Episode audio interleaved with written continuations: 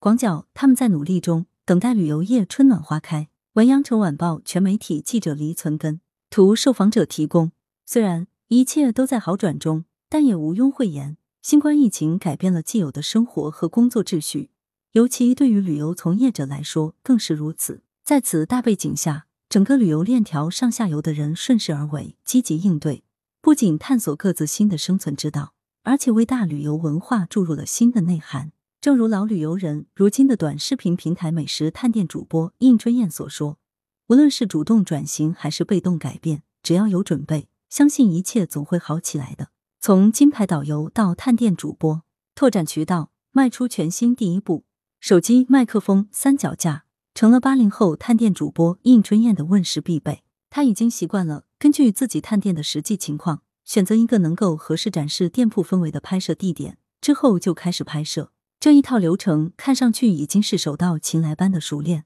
其实他成为主播也才半年时间。至今，应春燕还对第一次探店记忆犹新。去的是海珠区万盛围，拍九十九元花椒鸡套餐，六个菜真的很划算。拍完后在抖音短视频平台上效果确实还不错，帮商家吸了一波流量，还被商家收藏了我的视频。后来卖太好就下架了。说到这。早就习惯在旅游市场冲锋陷阵的应春燕，反而有点不好意思。毕竟人生第一次做探店，有期待也有忐忑。二零二一年十一月二十九日上午，应春燕还以广州金牌导游某大型旅行社导游中心总监的身份，为广东某高校旅游管理专业两个年级的学生做了一场职业规划讲座。他在讲座中表示，当今旅游产业正处在转型升级的关键期。传统旅行社的经营模式日益艰难，导游作为旅行社的主要业务，生存与竞争压力也剧增。鉴于此，他认为旅游管理专业学生必须要加强专业知识学习，全方位提升职业能力与素质，科学规划自身职业生涯，从而提升自己的职业核心竞争力。说到职业转型，应春燕很坦荡，身边太多优秀的同行都主动或者被动做出改变。既有转型去了直播电商这样的风口，有去了房地产保险板块，也有一部分去开网约车、做快递跑腿或做其他零工。总体而言，我们旅游人还是没有放弃，不管是正面还是被动面，都在积极寻找新的出路，也在不断充实自己，以等待旅游的春暖花开。应春燕说，她自己利用疫情影响工作少的这段时间，积极学习，让自己拥有更专业的文化知识。尝试主播和网上带货，主要做探店。虽然没有什么大的收益，但也算迈出了全新的一步。做探店其实也不容易，探店工作时间不是很稳定。试过早上九时去探店，也试过晚上十一时才探完店，主要看跟店家接洽的情况。有的时候一天能探四到五家店，有的时候一天探不到一家。而且探店需要自己出文案，要自己独立拍摄。自己剪切视频给商家审核，所以要做不少功课，需要学习怎么拍视频，怎么剪视频，怎么把画面拍得好看，怎么突出商家要拍的产品，怎么提高视频的播放量等等。家人对应春燕十分支持，常常帮忙出点子。历练了半年之后，现在应春燕发布的视频，很多时候都会有几十万的播放量，点赞上万。收入方面，探店有按量和返用结算两种。比如探店后给商家剪辑出一条视频，审核没问题，就会收获六十元到八十元不等；而自己的个人账号可以发一些有返用的探店视频，有成交的话就可以拿佣金。总的来说，这些收入都是不固定的，一个月好的时候可以有八千元到一万元，不好的时候可能三千元、五千元，也有可能一两千元都不到。鉴于此，应春燕有了新的计划，渐渐的，探店不是工作重点了。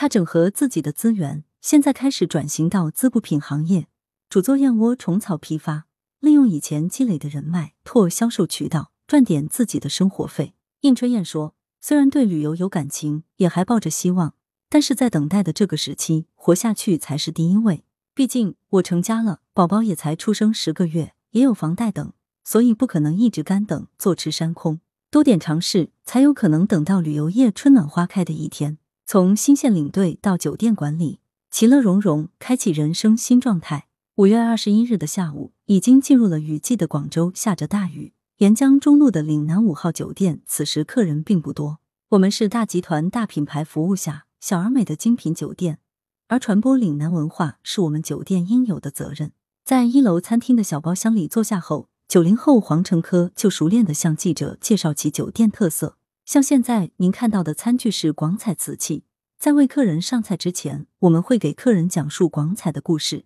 这般老练，让人一点都看不出他其实入职酒店才刚满三个月。三个月前，从小在广州长大的黄成科，还是一位已经两年多没有带团出境旅游的旅行社澳新线领队。二零二零年的时候，曾经有半年时间没有工作，所以在那个空窗期，他开始思考要不要找一份前景相对较好、稳定一点的工作。他想跳出导游这个职业框框，去接触更多一些同属文旅产业的行业。对以后的职业规划可能会有大的帮助和发展。恰好知道岭南五号酒店正在招聘，大学他也是读旅游管理专业，学习过酒店方面的知识，所以就应聘了。新的工作当然有一个磨合期，但酒店非常讲求团队合作，因为有各个部门同事的帮忙而快速成长。他有点感慨，以前做导游带团在外，更多时候是一种单打独斗的感觉。今年已经三十二岁的黄成科，在以前当导游的时候，难得有时间陪伴家人和父母聚少离多，特别是节假日，必定是要带团出国，不能够陪家人去过节吃饭。特别是多年没有时间陪父母吃团圆饭，总是一个人在机场看到别人一家开开心心去旅游，心里也会酸酸的。现在父母退休了，他能留在广州工作陪伴左右，其乐融融，感觉开启了人生的另一种状态。在黄成科看来，以前当导游是带老广去外地玩，现在做酒店工作就是让来自五湖四海的客人对广州有好印象。两者间的文化背景不一样，相对来说挑战也大。对我来说，学到的东西更多，所以我非常喜欢现在这份工作。旅游业正在逐步复苏起来，岭南五号酒店公关经理莫迪表示，已经在着手准备迎接市场，如已经重新把一些英语培训学习课程在部门里展开。据了解，对于外地客人，酒店房间也放有专门设计的古色古香画卷形式广州旅游地图。除了常规的一站式服务，黄成科到来后，酒店还推出了城乡慢生活产品。客人可以在酒店的专车专导的带领之下游览广州，从研学基地到导师平台，疫情防控困境倒逼新构想，不是在拜访客户，就是在拜访客户的路上。这是南海丝厂蚕桑研学基地负责人曾令华的日常工作。近两年，他已经将研学基地周边过百家教育机构拜访了一遍。他幽默地说：“混个脸熟。”慢慢的，他心中构想多时的研学导师平台逐渐成型。位于佛山市南海西桥的南海丝厂研学基地是广东首个蚕桑丝织技艺研学基地。不过，因为疫情防控的需要，今年以来还没有接待过学生团体客人。学生不能出来研学，对研究旅游基地来说是致命的。虽然基地停了，但曾令华没有沉寂下来去钓鱼、游山玩水。他说：“我觉得不应该这个样子，对未来还是要有信心。”就这样，曾令华逼着自己去重新思考这个行业的未来怎么样。由于疫情影响深远，基地原来合同聘用十八个专业研学导师的模式不能坚持下去了。如果是转向培养专业的兼职导师，可能赢得更大市场。培养的兼职老师不单可以应付我这个基地，甚至能满足周边的研学旅游需求，如西樵山、松塘村、黄飞鸿武术馆、粤韵渔耕文化园等景区的讲解都可以满足。他的眼光不仅限于本地研学基地，现在还跟科技公司合作，目标是打造全国性的导游和研学导师的服务平台，这样普通人也可以找到导游，从原来的导游附随旅行社服务，变成了真正意义的自由择业。跟着平台做服务，拓宽了就业出口。他认为这是应对疫情之后职业自由化发展趋势的重要举措。此外，传统研学基地的经营模式都是别人带学生来研学，曾令化改变思路，为什么不主动去帮景区开发研学课程呢？不仅如此，还可以帮景区申报研学基地，